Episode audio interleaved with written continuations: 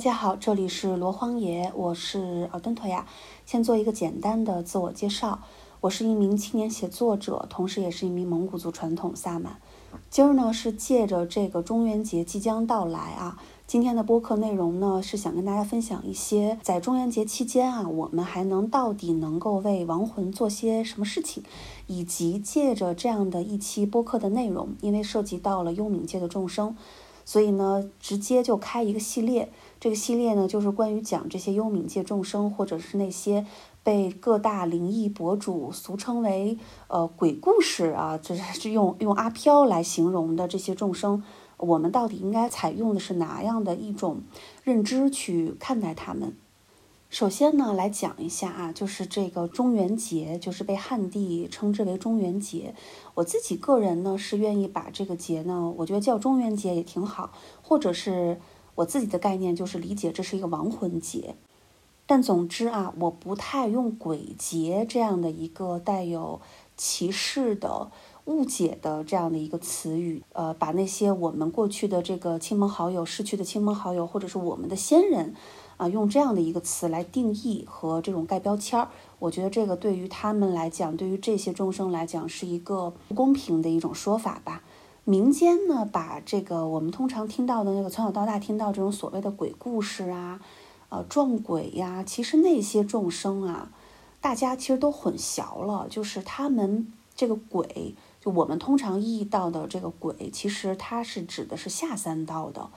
这个下三道是指用佛教的佛家的观点啊，就是说六道轮回、恶鬼道和地狱道的这些众生，把这些众生呢叫做了鬼。实际上，我们真真正正这个中元节啊，幽冥界的这个大门一开，冥府的大门一开，他到了阳间给我们托梦的这一些我们在生活当中曾经在生活当中认识的这些亲人，他是我们过去的亲人，只是现在因为肉身消散。他们的生命能量、生命形态，呃，跟我们现在的这个在阳间的人是不太一样的，只是这样的一种能量的频率的震动产生了一些变化而已。但如果说我们把这些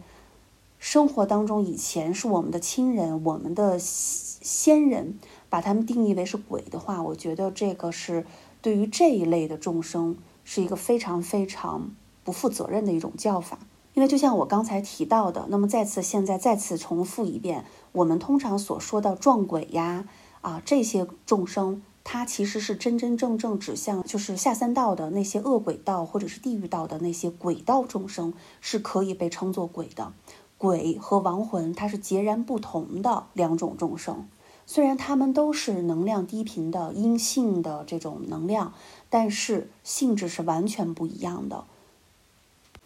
那为什么说性质不太一样呢？比如举个例子啊，就是假如说你的一个亲戚老人家里面的某一个长辈、某一个老者，他因为这种自然的这种生老病死去世了，去世之后呢，可能你经常在梦当中呢，梦境当中会梦到他，啊，他可能给你因为过度思念你呀，要在梦里面跟你相见呀，啊，或者是给你传递一些信息，让你去帮他去完成啊。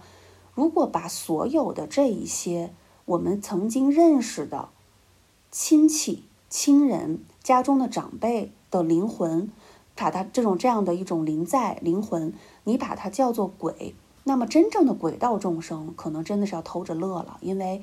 这是不一样的。而真正的鬼道众生呢，他们是因为还在这个六道轮回的这个业力轮转的这个秩序当中的，因为他们前世所造的这种由贪嗔痴慢疑。所引发的这样的一种业力因果，而导致说他们在投生之后，他们只能以那样的一种由自身业力引发变得这种面目可憎，或者是形状怪异，只有这类众生，它可以被我们理解是鬼道众生。所以亡魂它就是亡魂，而鬼呢就是鬼，这是截然不同的两个状态。所以，但但是大家呢，在我的有限的这样的一个认知里边，我感觉大家通常是把他们混淆在一起的，就是说统称为阿飘，统称为鬼。实际上，这个是真的是不一样的。我们过去的先人，即便是肉身消散了，他们在冥府还在受着这种，比如说因为过去的这个功过、生前所造的这种身口意引发的这样的一个业力，他们在冥府还在这种接受这种审判的过程，或者是服刑啊的这样的一个过程当中，你把这样的一个还仍然带有生前记忆的有情众生，你用鬼来定义他们，我认为这是一种歧视，也是一种严重的误解，是一种严重歪曲的误解。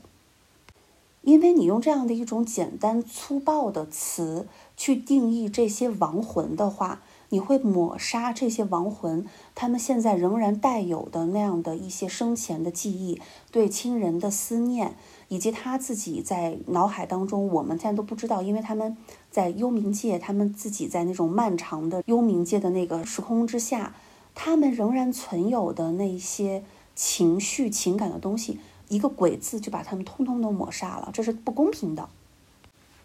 所以中元节它就是亡魂节，而不是鬼节。我希望大家就是今天在听完这个节目之后，如果说你们还很有习惯把它称之为鬼节的话，我觉得还是要有意识的去做一下这种头脑当中的认知的一个修正吧。因为他们不是鬼，他们是亡魂，他们仍然跟我们有这种情感的牵连。你在思念他们，他们也在思念你。只是因为阴阳两隔，他们对我们的这个思念，并不能时时刻刻的传递到我们这个地方，所以他们只能是借由这种，比如说梦境，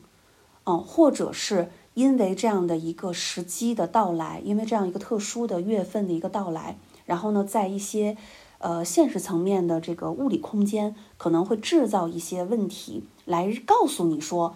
他们希望你还在思念他们。就像他们也在思念你一样。那在这里呢，我想分享给一个真实的案例吧。呃，这个事主其实是我的一个好朋友，也是蒙古族。呃，因为他们家人呢，就从小就信的就是这个萨满。嗯，他自己呢有一个萨满爷爷，已经九十多岁高龄了。因为这个现在这两年呢，是因为年事已高，所以家里边一有什么事情呢，会想的来问问我。就在前年吧，我好像记得是前年。呃，有一天呢，他就给我发信息。说她老公，她爱人，呃，在这个阴历，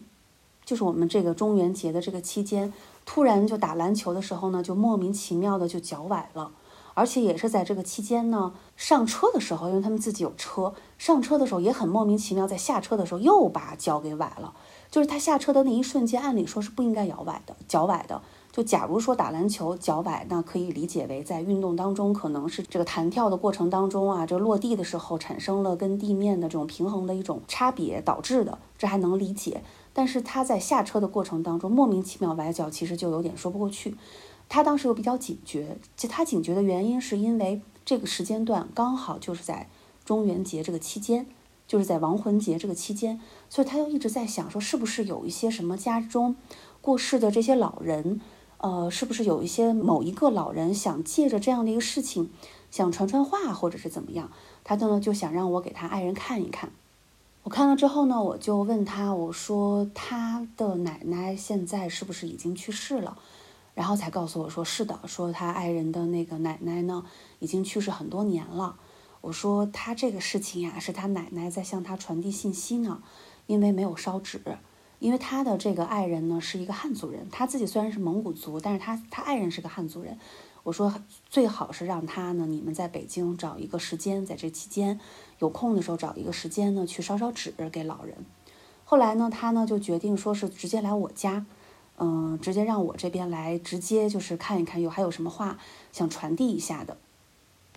一般来说，这些亡魂是不能近我的身的，呃，但是那次呢，是因为我觉得。因为我们关系非常的好，我当时呢就是把我的一个萨满的铜护镜我就给摘下来了，并且呢我也是告诉了我的祖先，如果说他的奶奶在我连接，就他们家人来来到这一个瞬间的时候，他奶奶能够跟我连接到，我希望是以我这样的一个肉身之躯，能够替他奶奶去传达一些话给到他的这个家人，然后呢再做一些这种。超度的这种法事，然后再把老人呢安安全全的送走，也算是没有任何遗憾了。来了之后呢，果然呢，他们就按照这个一般我蒙古地区的这个去萨满的这个家里面，就非常自觉的带了一些贡品，因为我们萨满的规矩呢，在蒙古地区，呃，你想去见一个蒙古萨满，嗯，你是不能空手去的，尤其你还有事有求于人家，你是不能空手去的，一定是要给祖先带上贡品，比如酒呀、白酒呀、牛奶呀、糕点呐、水果啊之类的东西。然后呢，他们呢就，呃，一家人就开车过来了。来了之后呢，那我就来传递一下吧。那具体的什么原因，具体怎么样传递，其实就是俗称的，就是我不单单是能够感知到这些亡魂的这个状态啊，然后我那天呢，就是我是真的发自内心的，就是说我把我所有的这个防护的东西啊，包括祖先的这个保护我的这个能量，让他在那一瞬间呢，就是给我做一个松弛，开一个口。所谓的开一个口呢，就是让他奶奶。啊，就是能到我的这个身体上面，借着我的嘴跟他说说话，呃，但是我的这个意识其实还是多少还是在在的，但是只是那个意识非常非常的恍惚。然后呢，我就记得他奶奶问的第一句话就是：“你怎么不给我烧纸啊？”然后呢，他就说：“哎，我这不是特别忙嘛，就一直没顾上，因为他那个爱人呢，平时工作非常的忙碌，确确实实是顾不上。然后呢，那两年呢，就一直在北京也在奔波。”也没有回回家乡去祭奠他的奶奶，然后他奶奶呢就说：“哎呀，我特别想你呀之类的话啊。”然后意思是让他烧烧纸啊，祭奠一下自己，大概是这个样子。后来呢，就是说，因为其实我传话的过程当中并不是特别的时间特别长，因为这些众生如果说借着我开口的这个身体，在这个身体上如果太久的话呢，对我的身体不太好，所以呢，就是说了没两句话之后呢，我就让他下去了。然后呢，我就开始做这个正式的这个敲鼓祈福的这样子这样子的一个祈福。当时他奶奶就是有点紧张，紧张的原因是什么呢？是，他突然之间就很舍不得他眼前的这个嗯孙子，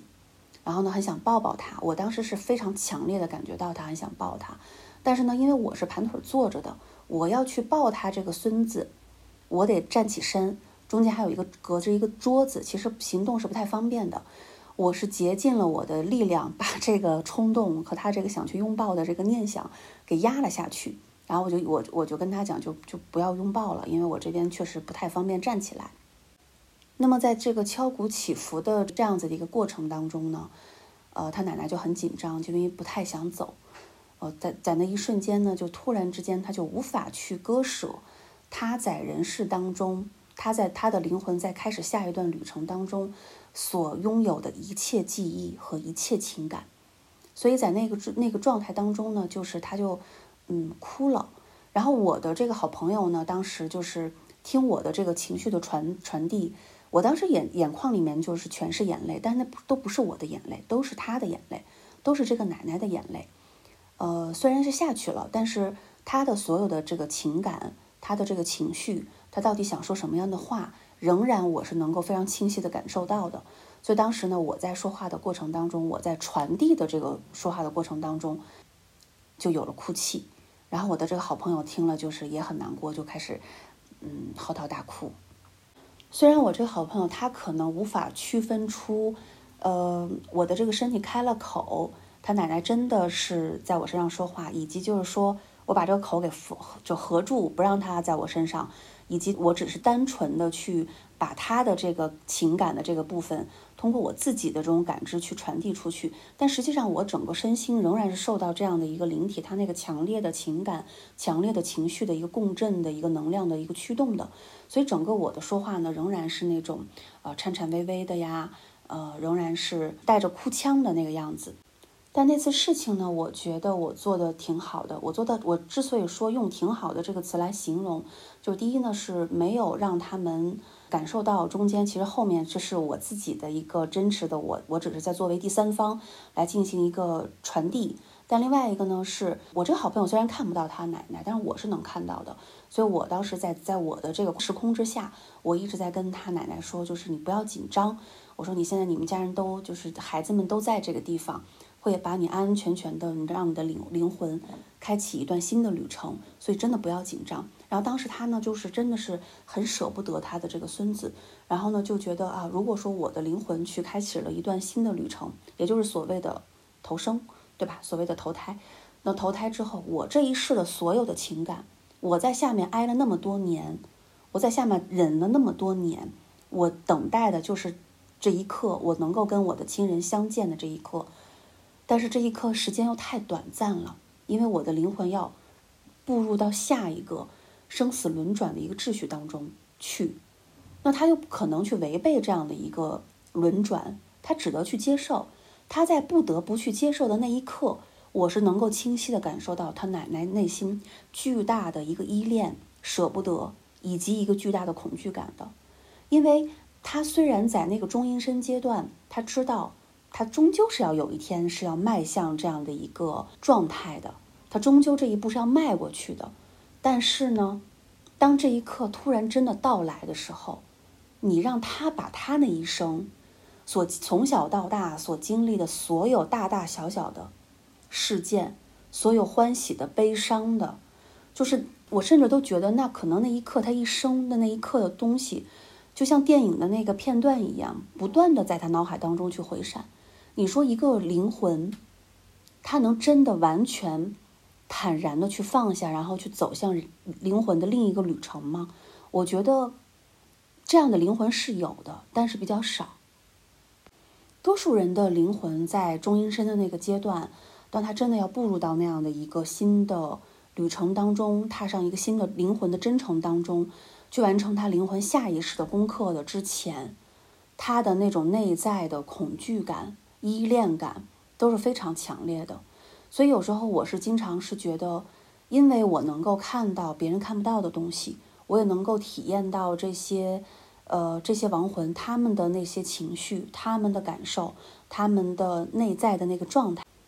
在这样的一个状态之下，我就更不愿意把他们就很简单粗暴的定义为是鬼了。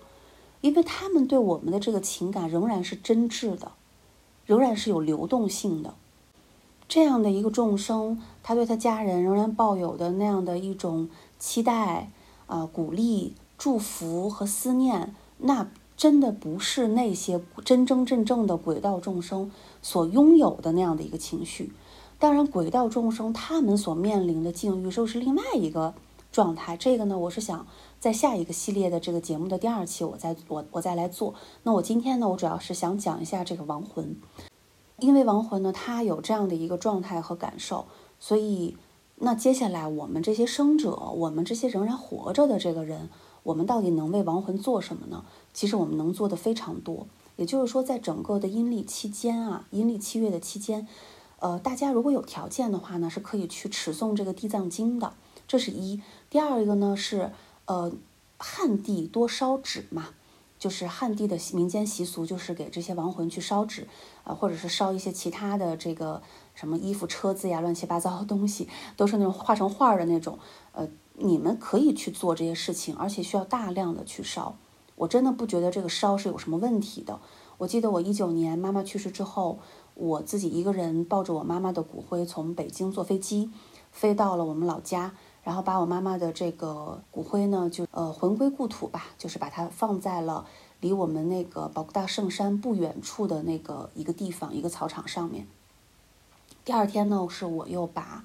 呃，从北京 提前几天就寄过来的那些妈妈的这些衣物，啊，衣服呀、被子啊什么的，包括皮包，就我妈妈生前拿的这个小包，我都我都给它烧了。当时呢，是老家那边呢有一个阿尔山庙，阿尔山庙呢，它就是专门在那几年建了一个特别大的一个大铁炉子，这个大铁炉子呢，就专门是给这个亡魂去烧纸啊、烧衣服、被褥的这些东西。我当时就那一刻吧，我真是觉得我们家的这个二山庙的这个大铁炉子建的特别好。为什么？它真的是能够慰藉我们对于逝者的一个思念的情绪的。而且随着你烧纸，把这个衣服也都烧成灰的时候，就那一瞬间，我就是觉得我妈妈一定在下面会过得很好，就跟她生前在这个世上过得一样好，就是有这样的一种感受。所以你把这个事情完成之后，你心里头对于他的那种念想的东西，你慢慢慢慢的就是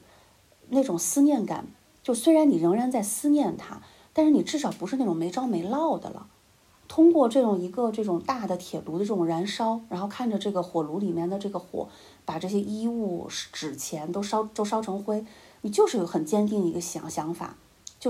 妈妈在下面一定会过得很好，因为我把我能做的部分我都给她做了，我们当时主主要是去烧这些妈妈生前用过的一些用品呀，甚至书什么的，我都烧给她了。呃，蒙古萨满会怎么做呢？我们萨满其实就是点灯，因为在一九年我妈妈去世之后，一直到现在，我每年的年底，我每年的年底都会给我妈妈点一百零八盏灯。为什么说我很建议大家在这样的一个特别的日子给这些亡魂去点灯呢？因为当你点灯的时候，这个灯啊，这个烛火，这个灯光，这个光亮，能够照亮亡者亡魂脚下的路。在下面的那个世界里面，一切都是灰暗的，一切都是晦涩的，光线不明的。所以他们每走一步路，其实都看不清楚。你去点灯的时候，第一是。点灯，它所积攒的功德会特别大，功德会特别大。这个功德呢，是你完全是能够利益到亡魂的。第二个，用我们萨满的这个语言来讲呢，就是点灯之后是能够照亮亡魂脚下的路。所以我每年年底年底的时候，我都会给我妈妈点一百零八盏灯。那么在这个除了这个年底。以及就是说亡魂节、中元节的时候，我可以这样去做。还有哪些时刻去可以去点灯呢？我觉得只要你有条件，你一年四季都可以点灯，就是这么简单。我们萨满啊，要求点灯的时候是不像很多汉地的一些信仰里面，他们就是还把这个遗像都供着，又点香什么的。其实我们不建议把这个遗遗像一直高高的挂在这个墙壁上的，就是得收起来。为什么呢？因为遗像它是有成像的一个东西。这个亡魂，如果说你天天给他去烧香，他是知道的，他是能够感知得到的。